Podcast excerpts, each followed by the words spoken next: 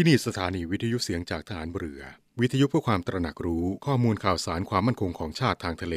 รายงานข่าวอากาศ และเทียบเวลามาตรฐาน จากนี้ไปขอเชิญรับฟังรายการ นาวีสัมพันธ์ครับ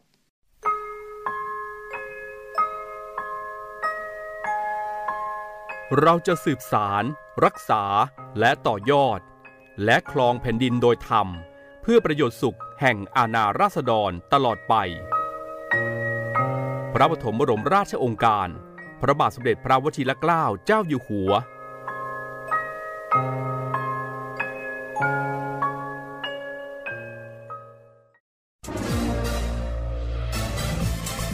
คุณกำลังฟังเสียงจากฐานเรือ ทุกความเคลื่อนไหวในทะเลฟ้าฝั่งรับฟังได้ที่นี่เสียงจากทหารเรือ กับช่วงเวลาของรายการนาวีสัมพันธ์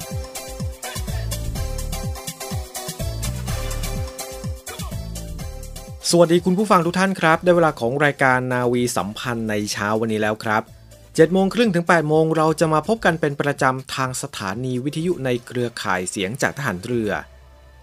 มาพร้อมกับข่าวสารสาระที่น่าสนใจนำมาฝากให้กับคุณผู้ฟังได้รับฟังกันในทุกๆเช้าแบบนี้ มาพบกันในเช้าวันนี้ครับ วันพุธที่ 8 มีนาคม 2566 อยู่กับผมจ่าเอกปฏิพลครับ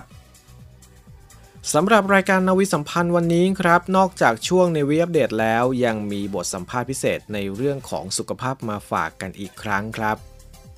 โดยในวันนี้จะเป็นเรื่องเกี่ยวกับอาการออฟฟิศซินโดรมโรคยอดฮิตของมนุษย์เงินเดือนนั่งโต๊ะทั้งหลาย ที่พอเป็นแล้วก็ทำให้คุณภาพในการใช้ชีวิตแย่ลงอย่างมากครับ ซึ่งในเรื่องนี้ครับ คุณพัชชาโตอดิเทพ นักกายภาพบำบัดจากโรงพยาบาลสมเด็จพระปิ่นเกล้ากรมแพทย์ทหารเรือ ได้ให้เกียรติสัมภาษณ์ไว้ครับ เพื่อไม่ให้เป็นการเสียเวลา พร้อมแล้วเชิญติดตามรับฟังบทสัมภาษณ์พิเศษ จากโรงพยาบาลสมเด็จพระปิ่นเกล้า กรมแพทย์ทหารเรือในช่วงแรกของรายการได้เลยครับ สวัสดีค่ะ ต้อนรับเข้าสู่เรื่องราวสุขภาพจากทางรายการมาฝากคุณฟังกันในวันนี้นะคะมีอีกหนึ่งเรื่องราวของอาการปวดคอ ปวดบ่า ปวดหลังจากการทำงานหรือว่าออฟฟิศซินโดรมมาฝากคุณฟังกันค่ะ ซึ่งทางรายการได้รับเกียรติเป็นอย่างสูงจากคุณพัชชาโตอดิเทพ นักกายภาพบำบัดจากโรงพยาบาลสมเด็จพระปิ่นเกล้ากรมแพทย์ทหารเรือนะคะ มาร่วมพูดคุยกับเราในวันนี้ค่ะ สวัสดีค่ะ สวัสดีค่ะ เรียกได้ว่าทุกคนน่าจะเคยมีปัญหาอาการปวดคอ ปวดบ่า ปวดหลังจากการทำงานกันมาบ้างแล้วนะ ซึ่งถ้ามีอาการต่างๆ เหล่านี้ค่ะก็เป็นสัญญาณเบื้องต้นของโรคออฟฟิศซินโดรมอยู่ก็เป็นได้ หลายท่านก็น่าจะเคยได้ยินโรคนี้กันมาบ้างแล้ว วันนี้เราจะมาพูดคุยกันว่าเราจะมีวิธีรับมือกับโรคนี้อย่างไร แล้วก็มาทำความรู้จักโรคนี้กันนะคะ เบื้องต้นค่ะขอเรียนถามท่านวิทยากรก่อนว่า โรคออฟฟิศซินโดรมนั้นมันคืออะไรคะมีอาการอย่างไรบ้างค่ะ โรคออฟฟิศซินโดรมนะคะ จะเป็นกลุ่มอาการปวดกล้ามเนื้อนะคะ แล้วก็เยื่อผังผืด ที่ในภาษาอังกฤษเราจะเรียกว่า myofascial pain syndrome ค่ะ กลุ่มโรคนี้นะคะ พบได้มากขึ้นในปัจจุบัน สาเหตุหลักๆนะคะ มาจากการทำงานเดิมเป็นเวลาซ้ำๆนะคะ เช่น การนั่งทำงาน การใช้งานคอมพิวเตอร์นะคะ รวมถึงการใช้สมาร์ทโฟนนะคะ ที่มีการใช้งานมากขึ้นในปัจจุบันค่ะ ลักษณะโดยทั่วไปที่เราพบได้นะคะ ก็คือจะมีอาการปวดกล้ามเนื้อ บริเวณที่ใช้งานได้บ่อยๆนะคะ ปวดเป็นเป็นหายหาย หากปล่อยให้อาการเหล่านี้นะคะ เป็นนานขึ้น จะส่งผลต่อชีวิตประจำวันได้ค่ะ ค่ะนั่นก็เป็นของอาการออฟฟิศซินโดรมดังที่ท่านวิทยากรได้กล่าวไป โดยเฉพาะกลุ่มวัยทำงานที่ต้องทำงานอยู่กับคอมพิวเตอร์ อยู่กับหน้าจอเป็นเวลานานๆ หรือว่านั่งโต๊ะเป็นเวลานานก็อาจจะเสี่ยงเป็นโรคนี้ได้เช่นเดียวกันนะคะทีนี้ค่ะเราจะมีวิธีการดูแลรักษาตนเองในเบื้องต้นอย่างไรสำหรับผู้ที่เป็นมีอาการของออฟฟิศซินโดรมค่ะ การดูแลตนเองจากโรคออฟฟิศซินโดรมนะคะ ก็จะมีหลายวิธีนะคะ เช่นการปรับเปลี่ยนท่าทางนะคะ ปรับสภาพแวดล้อมของการทำงาน หรือว่าการออกกำลังกาย หรือว่าการออกกำลังกายนะคะ วันนี้ทางเวชศาสตร์ฟื้นฟูโรงพยาบาลสมเด็จพระปิ่นเกล้าก็มีวิธีการป้องกันโรคออฟฟิศซินโดรมมาฝากกันค่ะค่ะวิธีการป้องกันโรคออฟฟิศซินโดรมนั้นมีเห็นว่ามีหลายวิธีด้วยมีอย่างไรบ้างคะคุณหมอคะก็ในส่วนแรกนะคะจะเป็นการปรับเปลี่ยนท่าทางค่ะ โรคออฟฟิศซินโดรมเนี่ยสามารถแก้ไขได้นะคะ หากเราปรับท่าทางได้อย่างเหมาะสม เช่น ท่าทางในการทำงานค่ะ โดยส่วนใหญ่เรามักจะทำงานด้วยความเคยชินนะคะ มีการทำงานเหมือนเดิมซ้ำๆในท่าเดิมเป็นเวลานาน อาจทำให้เกิดการตึงตัวของกล้ามเนื้อนะคะ ที่จะสะสมจนทำให้เกิดเป็นโรคของออฟฟิศซินโดรมได้ค่ะ หรือการใช้สมาร์ทโฟนในปัจจุบันนะคะ ก็คือเราจะใช้กันเป็นเวลานานมากขึ้น การใช้สมาร์ทโฟนเป็นเวลานานก็จะส่งผลต่อกล้ามเนื้อคอบ่าได้โดยตรงเลยนะคะ ยิ่งใช้สมาร์ทโฟนนานนะคะ ก็จะมีอาการเมื่อยล้าจากการใช้งานเป็นเวลานานได้ค่ะอันนั้นก็เป็นปัญหาในส่วนของ สมาร์ทโฟนถ้าเราก้มหน้าจ้องมือถือเป็นเวลานานเหล่านี้นะก็อาจจะเสี่ยงต่อเป็นออฟฟิศซินโดรมได้ ทีนี้ค่ะเห็นว่ามีการปรับเปลี่ยนอิริยาบถเปลี่ยนท่าทางในการนั่ง หรือว่าการทำงานเป็นเวลานานเราสามารถปรับเปลี่ยนท่าทางได้อย่างไรบ้างคะสำหรับท่านที่ต้องนั่งทำงานเป็นเวลานานนะคะ ก็สามารถทำให้เป็นอาการปวดได้นะคะ การนั่งที่ดีเนี่ย จะทำให้เราสามารถนั่งทำงานได้มากได้นานขึ้นนะคะ และลดอาการของโรคออฟฟิศซินโดรมได้ค่ะ โดยท่านั่งที่เราจะแนะนำให้ไปปรับใช้กันนะคะ ก็คือ ให้เรานั่งนะคะ ตัวชิดโต๊ะทำงานค่ะ หรือว่างานที่เราทำให้มากที่สุด เพื่อลดระยะห่างของตัวเราแล้วก็งานที่ทำการนั่งชิดโต๊ะนะคะ จะทำให้เราไม่ต้องเอนตัวไปด้านหน้ามากเกินไป หรือว่าต้องนั่งห่อไหล่นะคะ ซึ่งจะทำให้ท่าทางในการนั่งทำงานของเราอยู่ในลักษณะที่ดี คือมีแนวคอบ่าที่ตรงนะคะ กับบริเวณไหล่แล้วก็หลังของเรานะคะ ช่วยให้คางไม่ยืดแล้วก็นั่งห่อไหล่นะคะ ในการทำงานค่ะ ส่วนท่านที่ต้องยืนทำงานเป็นเวลานานนะคะ อาจทำให้มีอาการปวดหลังได้ หากยืนทิ้งน้ำหนักไปด้านใดด้านหนึ่งเป็นเวลานาน เราจึงแนะนำนะคะให้มีการสลับการพักขาในท่ายืนค่ะ โดยการถ่ายน้ำหนักสลับกันไปมาที่ขาทั้งสองข้างนะคะ ให้ถ่ายน้ำหนักลงที่ขาสองข้างให้เท่ากันค่ะ ในการยืนที่ดีนะคะควรยืนโดยที่ตัวตรง ไม่ยืนงอตัวห่อไหล่นะคะ พยายามยืดนะคะ เปิดไหล่ไปด้านหลัง โดยที่ใช้วิธีการดันหน้าอกไปด้านหน้านะคะ แทนการแอนหลัง ซึ่งท่ายืนนี้นะคะ จะทำให้คอบ่าเนี่ยอยู่ในแนวตรงได้เองโดยที่ไม่ต้องออกแรงมากเลยค่ะ ต่อไปจะเป็นการปรับท่าในการใช้สมาร์ทโฟนนะคะ โดยสมาร์ทโฟนปัจจุบันเนี่ย เราใช้งานกันอย่างหลากหลายมากขึ้นนะคะ ก็เลยทำให้มีการใช้งานเป็นเวลานานนะคะ ซึ่งท่าทางที่ไม่เหมาะสมเนี่ยนะคะ ก็อาจจะทำให้เกิดเป็นโรคออฟฟิศซินโดรมได้ค่ะหลายท่านนะคะ เวลาใช้งานสมาร์ทโฟน มักจะก้มหน้าลงไปหามือถือนะคะ ให้ลองปรับท่าใหม่โดยนะคะ ด้วยการยกสมาร์ทโฟนขึ้นมาแทนค่ะ แล้วหาเป็นหมอนหรือเป็นเก้าอี้นะคะ ที่เรานั่งเนี่ยมีที่รองแขนช่วยรองบริเวณศอกนะคะ ขณะใช้งาน โดยข้อศอกของเราเนี่ยจะงอเล็กน้อยแล้ว พยายามปรับไม่ให้ก้มหน้ามากเกินไปในขณะใช้งานค่ะ ก็จะช่วยในการลดอาการปวดคอบ่าขณะใช้งานได้ค่ะค่ะสำหรับท่านที่ลองปรับเปลี่ยนท่าทางไปแล้วนะคะ ก็จะเห็นว่าการปรับท่าทางเพียงเล็กน้อยเนี่ยก็สามารถช่วยให้อาการออฟฟิศซินโดรมเนี่ยดีขึ้นได้นะคะ ในตอนเริ่มต้นอาจจะเป็นการปรับที่ยากบ้างนะคะ เพราะเราอาจจะยังติดอยู่ในท่าที่เคยชินของเราค่ะ แต่เมื่อเราฝึกไปบ่อยๆนะคะ เมื่อเรานึกออกว่าท่าที่ถูกต้องทำยังไง ร่างกายก็จะสามารถเรียนรู้แล้วและก็สร้างความเคยชินขึ้นมาใหม่ได้ค่ะเรียกได้ว่านั่นก็เป็นในส่วนของการปรับเปลี่ยนท่าทางอิริยาบถในการทำงานกันนะดังที่ท่านวิทยากรได้กล่าวไปไม่ว่าจะเป็นท่านั่งท่ายืนหรือว่าท่าเล่นมือถือสมาร์ทโฟนต่างๆ เหล่านี้นะถ้าเรา ปรับเปลี่ยนท่าทางอยู่เป็นระยะระยะก็จะลดอาการของออฟฟิศซินโดรมได้เช่นเดียวกัน และเห็นว่านอกจากจะปรับเปลี่ยนท่าทางไปแล้ว เห็นว่ามีปรับอุปกรณ์ตำแหน่งต่างๆ ด้วยให้มีความเหมาะสมในการทำงานเพื่อลดอาการออฟฟิศซินโดรมด้วยมีรายละเอียดอย่างไรบ้างค่ะ ต่อไปนะคะก็จะเป็นเรื่องของการปรับสภาพแวดล้อมในการทำงานค่ะ เนื่องจากว่าในวันหนึ่งเราเนี่ยทำงานเป็นเวลาหลายชั่วโมงใช่ไหมคะ การที่ตำแหน่งของสิ่งของบนโต๊ะทำงานเนี่ยไม่สัมพันธ์กับการใช้งานก็อาจจะทำให้เกิดเป็นโรคออฟฟิศซินโดรมได้ค่ะค่ะ โดยการจัดตำแหน่งของโต๊ะทำงานนะคะ ก็จะเป็นการจัดสิ่งของที่อยู่บนโต๊ะนะคะ ที่ใช้งานบ่อยๆ รวมถึงการปรับคอมพิวเตอร์แล้วก็ปรับเก้าอี้นั่งด้วยค่ะ มันก็เป็นอุปกรณ์หรือว่าสภาพแวดล้อมที่สำคัญในการทำงาน ถ้าเรามีการปรับ ตำแหน่งโต๊ะหรือว่าคอมพิวเตอร์เก้าอี้ต่างๆเหล่านี้ก็จะช่วยลดปัญหาได้ เรามีรายละเอียดมีสามารถปรับเพิ่มเติมอย่างไรบ้างคะคุณหมอคะก็เราสามารถเริ่มปรับได้ง่าย ๆนะคะ ก็คือเป็นสิ่งของบนโต๊ะทำงานนะคะค่ะหลักสำคัญคือการจัดสิ่งของที่ใช้บ่อยนะคะ ให้อยู่ด้านหน้า โดยจัดให้ไล่จากตรงกลางออกไปทางด้านนอกนะคะ ให้ไล่ตามความถี่ในการใช้งานค่ะ ของที่ใช้บ่อยให้วางไว้ใกล้มือนะคะ ให้เราสามารถหยิบใช้ได้ง่าย ไม่ต้องแบบไปไม่ต้องเอื้อมมือหยิบ หรือเอี้ยวตัวไปหยิบทางด้านข้างหรือทางด้านหลังค่ะค่ะหากเรามีการใช้งานคอมพิวเตอร์ร่วมด้วยนะคะตำแหน่งการตั้งคอมพิวเตอร์ก็มีความสำคัญค่ะ คือหน้าจอของเราเนี่ยควรจะตั้งอยู่ในระดับสายตานะคะ โดยให้แนวสายตาด้านบนอยู่ขอบบนของหน้าจอพอดี ไม่ก้มหรือว่าเงยหน้าเกินไปขณะใช้งาน ตั้งจอคอมพิวเตอร์นะคะ ให้อยู่ตรงกับที่นั่งนะคะ ไม่เยื้องซ้ายหรือขวานะคะ ส่วนการวางแป้นพิมพ์นะคะ ให้วางเสมอกับที่พักแขนหรือว่าวางบนโต๊ะ โดยที่มีพื้นที่สำหรับที่วางแขนหรือศอกนะคะ วางได้พอดี ขณะพิมพ์ไหลไม่ยกหรือว่าเกรงไหลนะคะ ขณะพิมพ์ และการใช้เมาส์นะคะ ข้อมือของเราเนี่ยจะตกอยู่ในตำแหน่งที่ไม่กระดกมือขึ้นนะคะ จะตกลงเล็กน้อยนะคะ อาจมีแผ่นรองเมาส์ที่สามารถซับพอร์ตบริเวณข้อมือได้ค่ะ ต่อไปนะคะจะเป็นการปรับเก้าอี้นั่งทำงานค่ะ เนื่องจากเก้าอี้นั่งทำงานของเรามีหลายประเภทนะคะ ให้ลองปรับเก้าอี้ตามหลักง่ายๆ ดังนี้นะคะ ก็คือ 1. วางเท้าชิดติดพื้นนะคะ 2. หลังพิงติดพนักค่ะและ 3. มีที่รองแขนนะคะ การนั่งที่ดีเท้าจะต้องสัมผัสพื้นค่ะ เพื่อที่เราจะนั่งได้อย่างมั่นคง ไม่ต้องเกรงตัวขณะนั่ง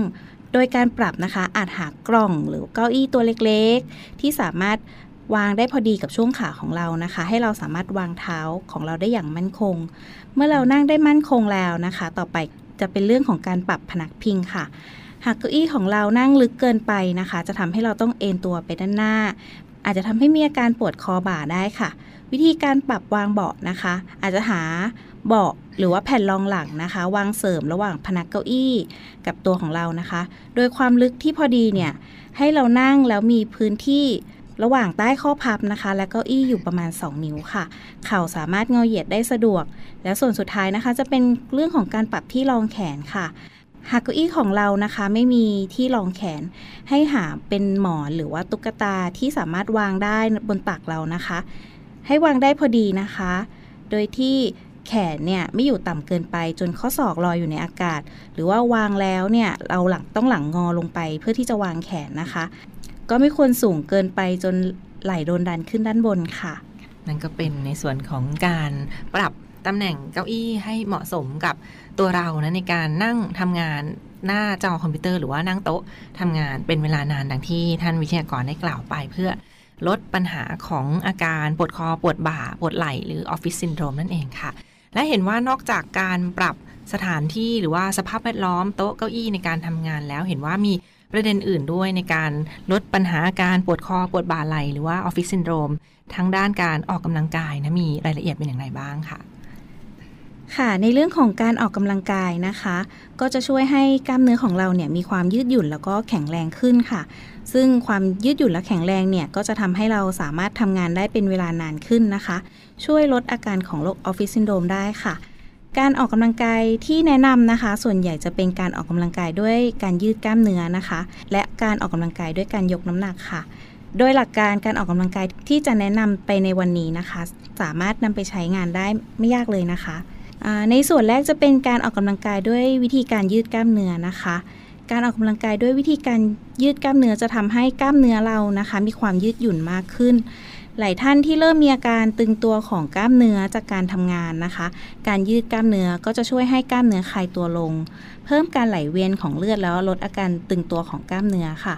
หลักการคือให้ยืดกล้ามเนื้อนะคะ โดยยืดค้างไว้ในบริเวณที่เราต้องการนะคะ ประมาณ 5-10 วินาที ในท่านที่มีอาการตึงกล้ามเนื้อมาก ให้เริ่มทำที่ 3-5 ครั้งก่อน และเมื่ออาการดีขึ้นนะคะ ค่อยเพิ่มเป็น 10 ครั้งต่อรอบได้ค่ะ ในวันหนึ่งเราอาจจะทำประมาณ 2-3 ครั้งต่อวันค่ะต่อมาจะเป็นการออกกำลังกายด้วยวิธีการยกน้ำหนักหรือการใช้น้ำหนักนะคะ การออกกำลังกายด้วยวิธีการใช้น้ำหนักเนี่ยจะเป็นการออกกำลังกายเพื่อเพิ่มความแข็งแรงของกล้ามเนื้อนะคะ ความแข็งแรงของกล้ามเนื้อสำคัญต่อการทำงานของเรา เนื่องจากเมื่อเราทำงานเป็นเวลานานนะคะ ถ้ากล้ามเนื้อหมดแรงเนี่ยกล้ามเนื้อจะใช้วิธีการเกรงตัวของกล้ามเนื้อแทน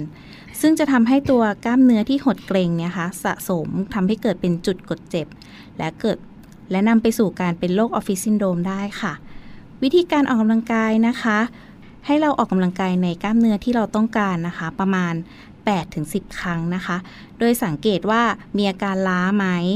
หากมีอาการล้าในขณะที่เราออกกำลังกายนะคะ สามารถหยุดพักได้ประมาณ 30-60 วินาทีค่ะ และทำซ้ำวันหนึ่งสามารถออกกำลังกายประมาณ 3-5 รอบต่อวันได้ค่ะ ถ้าหากมีการล้า ให้หยุดพักนะคะ ให้ใช้เวลาหยุดพักประมาณ 30-60 วินาทีนะคะ โดยการออกกำลังกายเนี่ยเราสามารถทำได้นะคะวันละ 3-5 รอบต่อวันค่ะ การเพิ่มน้ำหนักนะคะ เราสามารถเพิ่มได้โดยให้เพิ่มครั้งละครึ่งกิโลค่ะ ข้อควรระวังคือหากมีอาการปวดมากอยู่นะคะ ให้งดการออกกำลังกายด้วยวิธีนี้ก่อน อาจจะเริ่มออกกำลังกาย ด้วยวิธีการนี้เมื่อมีอาการปวดเล็กน้อย หรือมีอาการตึงๆ เท่านั้นค่ะ การออกกำลังกายที่ดีคือการออกกำลังกายที่ไม่หักโหมเกินไป เราสามารถออกกำลังกายเท่าที่ร่างกายของเราไหวได้ค่ะ หากออกกำลังกายแล้วมีอาการปวด หรือล้าจนออกกำลังกายต่อไม่ได้ ให้หยุดการออกกำลังกายโดยทันที หากเราฝืนออกกำลังกาย อาจทำให้ไม่ได้ผล หรือทำให้เกิดอาการบาดเจ็บขึ้นได้ค่ะในเดือนวันนั้นก็เป็นในส่วนของ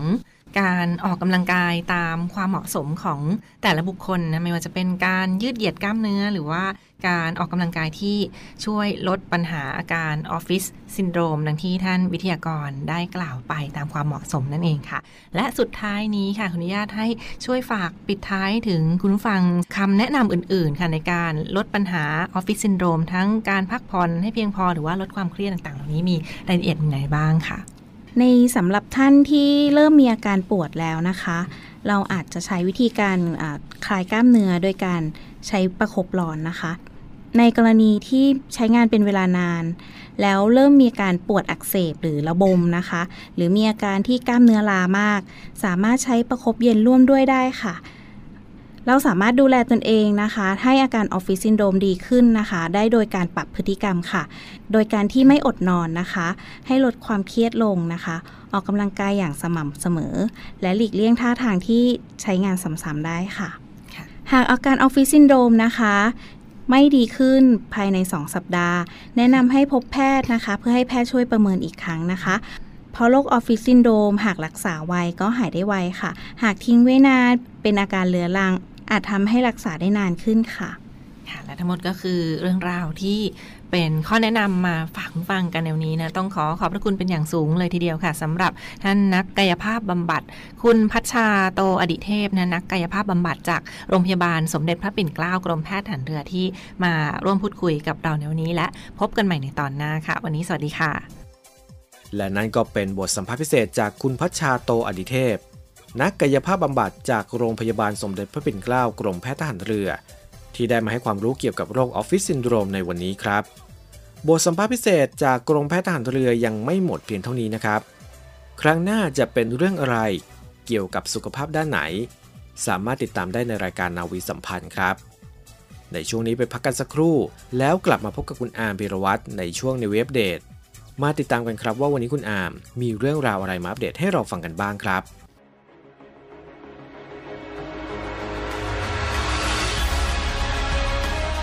ศูนย์อำนวยการรักษาผลประโยชน์ของชาติทางทะเลหรือสอนชน เป็นนกลไกศูนย์กลางบูรณาการการปฏิบัติการร่วมกับ 7 หน่วยงานประกอบด้วย กองทัพเรือ กรมเจ้าท่า กรมประมง กรมศุลกากร กรมทรัพยากรทางทะเลและชายฝั่งตำรวจน้ำและกรมสวัสดิการและคุ้มครองแรงงาน มาร่วมเป็นส่วนหนึ่งในการพิทักษ์รักษาผลประโยชน์ของชาติทางทะเล หรือประโยชน์อื่นใดในเขตทางทะเล ไม่ว่าโดยตรงหรือโดยอ้อม เพื่อความมั่นคง มั่งคั่ง และยั่งยืนของประเทศชาติและประชาชน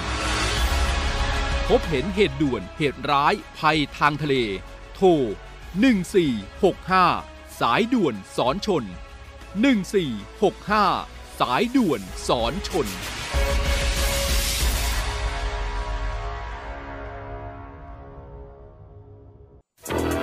มาร่วมเป็นส่วนหนึ่ง ในการป้องกันและปราบปรามการทำความผิดเกี่ยวกับความมั่นคงของประเทศกับกองทัพเรือพบเห็นเว็บไซต์และการทำความผิดเกี่ยวกับความมั่นคงของประเทศ แจ้งเบาะแสได้ที่ cybercrime at navy.mi.th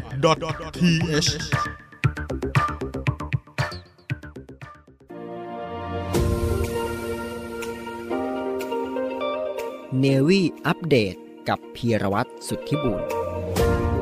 สวัสดีครับคุณผู้ฟังครับอยู่กับผมเพียรพัฒน์สุธิบูรณ์ครับวันนี้ก็ยังคงมีเรื่องราวข่าวสารต่างๆ ที่น่าสนใจมาฝากคุณผู้ฟังกันอีกเช่นเคยครับต้องบอกว่าในรอบโลกของเราในอาทิตย์ที่ผ่านมาคุณผู้ฟังมีเรื่องราวหลากหลายเรื่องที่เกิดขึ้นครับวันนี้ข่าวแรกนำมาฝากคุณผู้ฟังในเรื่องของประเทศจีนครับคุณผู้ฟัง ต้องบอกว่าล่าสุดเองทางจีนได้มีการเพิ่มงบกลาโหม ในเรื่องของภัยคุกคามจากต่างชาติที่ขยาย แล้วก็มีการตั้งเป้าในเรื่องของเศรษฐกิจที่เติบโตต่ำในรอบหลายสิบปี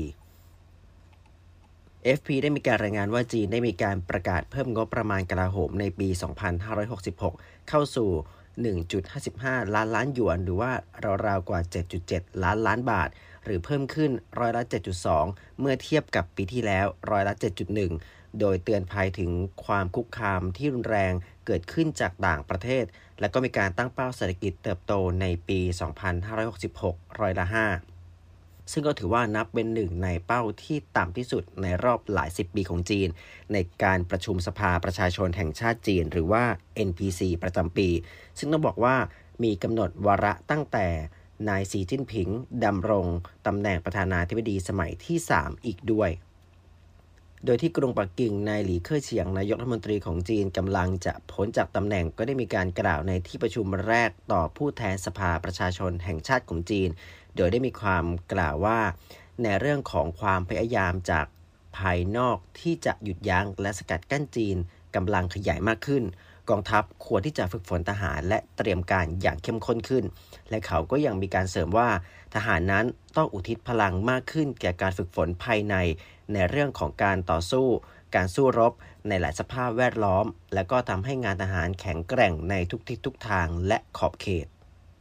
โดยงบของกลาโหมทางการจีนก็ถือว่ามีมากเป็นอันดับที่ 2 ของโลก แต่ก็ยังคงน้อยกว่าสหรัฐ ซึ่งในปีนี้สหรัฐก็ต้องบอกว่ามีการทุ่มงบกว่า 8 แสนล้านดอลลาร์สหรัฐ หรือว่าราวๆกว่า 27 ล้านล้านบาท แต่นักวิเคราะห์ก็มีการระบุไว้ว่าปริมาณเงินที่ใช้ในการอาหารนั้น มีจำนวนมากกว่างบประมาณที่ทางการจีนได้ตั้งไว้เป็นอย่างมาก โดยเป้าการเติบโตทางเศรษฐกิจดังกล่าวก็ได้มีการเกิดขึ้นจากปีที่แล้ว โดยจีนถือว่าเติบโตเพียงร้อยละ 3 ซึ่งพลาดจากเป้าที่ตั้งไว้ร้อยละ 5.5 เนื่องจากเศรษฐกิจของจีนต้องบอกว่ามีความตึงเครียดจากผลกระทบนโยบายในการสกัดการแพร่ระบาดของโควิด -19 อย่างเข้มงวด แล้วก็ในเรื่องของวิกฤตของอสังหาริมทรัพย์อีกด้วย นายหลี่ยังมีคงระบุต่อไว้ว่าภายใต้การนำของคณะกรรมการกลางของพรรคคอมมิวนิสต์จีน ก็ได้มีการดำเนินการตอบสนองในเรื่องของโควิด -19 และก็ทำให้ในการพัฒนาทางเศรษฐกิจและสังคม ประสบผลสำเร็จในทางที่มีประสิทธิภาพ และก็ได้รับความร่วมมือกันเป็นอย่างดี ซึ่งนอกจากนี้ครับคุณฟังก็ยังคงมีวาระสำคัญสูงสุดอีกหนึ่งวาระในการประชุมที่ได้กล่าวไว้ ในวันศุกร์ที่ 9 มีนาคมที่จะถึงนี้ นั่นก็คือในเรื่องของการแต่งตั้งประธานาธิบดีสีวัย 69 ปี เป็นผู้นำสมัยที่ 3 หลังจากที่ได้รับการต่อวาระในตำแหน่งเลขาธิการใหญ่พรรคคอมมิวนิสต์จีนอีก 5 ปี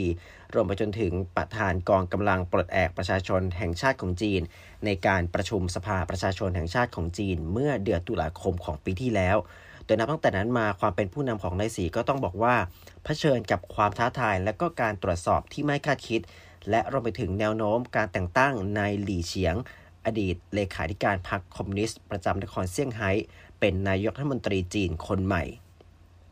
ส่วนนายสตีฟสางผออสถาบันจีน ศึกษา และก็วิทยาลัยบุรพคดีศึกษา และการศึกษาแอฟริกา ก็ได้มีการระบุไว้ว่าในสีนั้นดำเนินการอย่างเด็ดขาดเมื่อเกิดการประท้วง เรียกร้องให้ในสีและพรรคคอมมิวนิสต์ของจีนลงจากตำแหน่ง และเขาเองก็ได้มีการปราบม็อบ และกระจัดสาเหตุแห่งความไม่สงบ ซึ่งในสีนั้นสามารถนำเสนอตนเองในฐานะผู้นำจากแนวหน้ามากกว่า และการเป็นผู้นำที่ถูกผลักดันให้ตอบสนอง อีกหนึ่งข่าวครับผู้ฟังเป็นในเรื่องของน้องแมวกันบ้างครับ อันนี้เอาใจของคนรักสัตว์ครับ ต้องบอกว่าบริษัทหลายแห่งในญี่ปุ่นนั้น ได้มีการออกกฎให้พนักงานสามารถนำน้องแมวหรือว่าแมวไปเลี้ยงได้ แต่เมื่อลาออกนั้นจะต้องคืน โดยล่าสุดก็ได้มีผู้ใช้ Twitter ชาวญี่ปุ่นรายหนึ่ง ได้มีการออกมาเผยแพร่เกี่ยวกับเรื่องนี้ว่ามีบริษัทหลายแห่งในประเทศญี่ปุ่นนั้น ประสบปัญหาพนักงานลาออกเยอะกันเป็นจำนวนมาก ทางบริษัทเองนั้นจึงมีนโยบายที่ทำให้เหล่าทาสแมวกลัวกันไปตามๆกันนั่นก็คือ ในเรื่องของการลดปัญหาการลาออกอย่างรวดเร็ว ซึ่งอย่างไรก็ดีเมื่อทวิตนี้เป็นไวรัลก็ได้มีคนมาให้ข้อมูลเพิ่มเติมว่า เป็นการผูกใจพนักงานไม่ให้ลาออกหรือว่าเปลี่ยนบริษัทบ่อย และก็การมีสัตว์เลี้ยงในที่ทำงานนั้น อาจจะเป็นส่วนหนึ่งในการเพิ่มประสิทธิภาพในการทำงานให้กับตนเอง และก็ให้กับองค์กรอีกด้วย เนวี่อัปเดตกับพีรวัตรสุทธิบุญในช่วงนี้มีข่าวประชาสัมพันธ์มาฝากกันครับ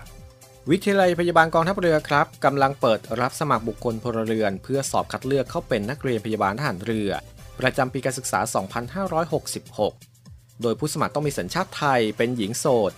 อายุระหว่าง 18-25 ปี คือผู้ที่เกิดระหว่างวันที่ 1 มกราคม 2541 ถึง 31 ธันวาคม 2548 มีส่วนสูงไม่ต่ำกว่า 155 เซนติเมตร หนักไม่น้อยกว่า 42 กิโลกรัม แต่ไม่เกิน 65 กิโลกรัม สำเร็จการศึกษาหลักสูตรแกนกลางการศึกษาขั้นพื้นฐาน พุทธศักราช 2551 ระดับมัธยมศึกษาตอนปลาย แผนการเรียนวิทย์คณิตของกระทรวงศึกษาธิการครับโดยในปีการศึกษา 2566 นี้ครับ จะรับนักเรียนที่รับจากการสอบคัดเลือก เพื่อเข้าศึกษารวมทั้งสิ้น 60 คน โดย 40 คนจะเป็นนักเรียนพยาบาลศาสตร์ส่วนของกองทัพเรือ เป็นทุนของกองทัพเรือ 20 คน และทุนส่วนตัวโดยกองทัพเรือ สนับสนุนค่ายุทธอาภรณ์อีก 20 คนครับ ส่วนอีก 20 คนจะเป็นนักเรียนพยาบาลศาสตร์ ส่วนของมูลนิธิโรงพยาบาลสมเด็จพระยุพราช และหรือทุนส่วนตัวคณะแพทยศาสตร์ศิริราชพยาบาลครับผู้สนใจสมัครสามารถสมัครได้ทางอินเทอร์เน็ตเพียงช่องทางเดียวเท่านั้น ที่เว็บไซต์วิทยาลัยพยาบาลกองทัพเรือ www.rtncn.ac.th สมัครได้ตั้งแต่บัดนี้จนถึงวันที่ 28 เมษายนนี้ครับ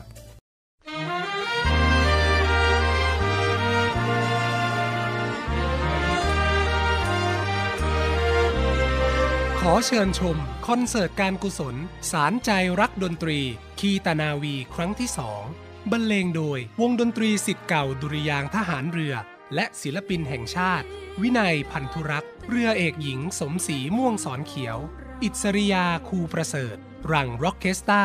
โบ๊ทเพลงเอก อลิสฮัตสัน คณะนักร้องประสานเสียงสวนพลู ร่วมด้วยนักร้องกิตติมศักดิ์อีกมากมาย ในวันอาทิตย์ที่ 26 มีนาคมนี้ เวลา 18นาฬิกา30 นาที ณ ศูนย์วัฒนธรรมแห่งประเทศไทย เพื่อหารายได้สนับสนุนการศึกษาของโรงเรียนดุริยางทหารเรือ จองบัตรได้ที่ไทยทิกเก็ตเมเจอร์ทุกสาขา หรือร่วมบริจาคได้ที่ ธนาคารไทยพาณิชย์ เลขที่ 122 235 9621 หรือโทร 081 279 1074 และ 092 691 9140 คอนเสิร์ตการกุศล สารใจรักดนตรี คีตะนาวีครั้งที่สอง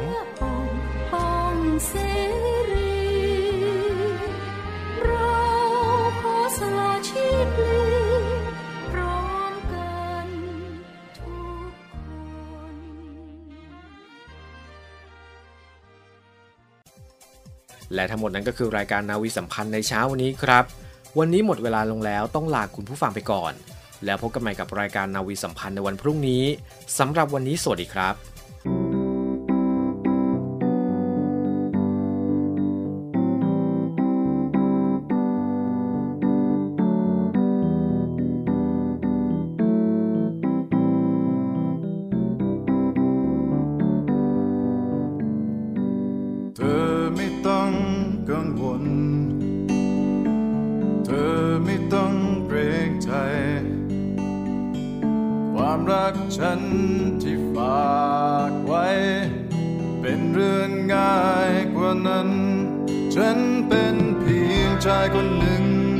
อยากดูแล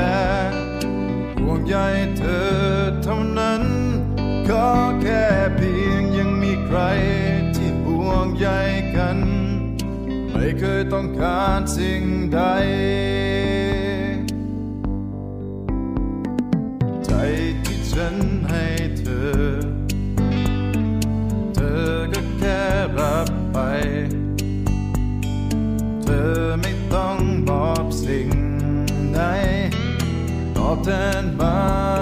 ฉัน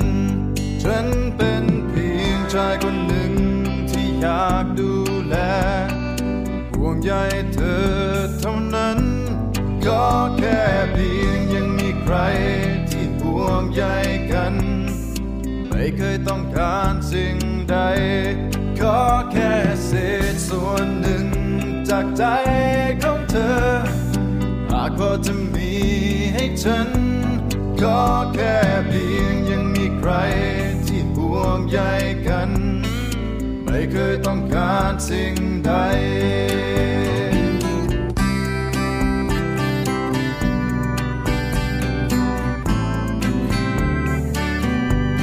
ก็แค่เพียงยังมีใครที่ห่วงใยกัน ไม่เคยต้องการสิ่งใด ขอแค่เศษส่วนหนึ่ง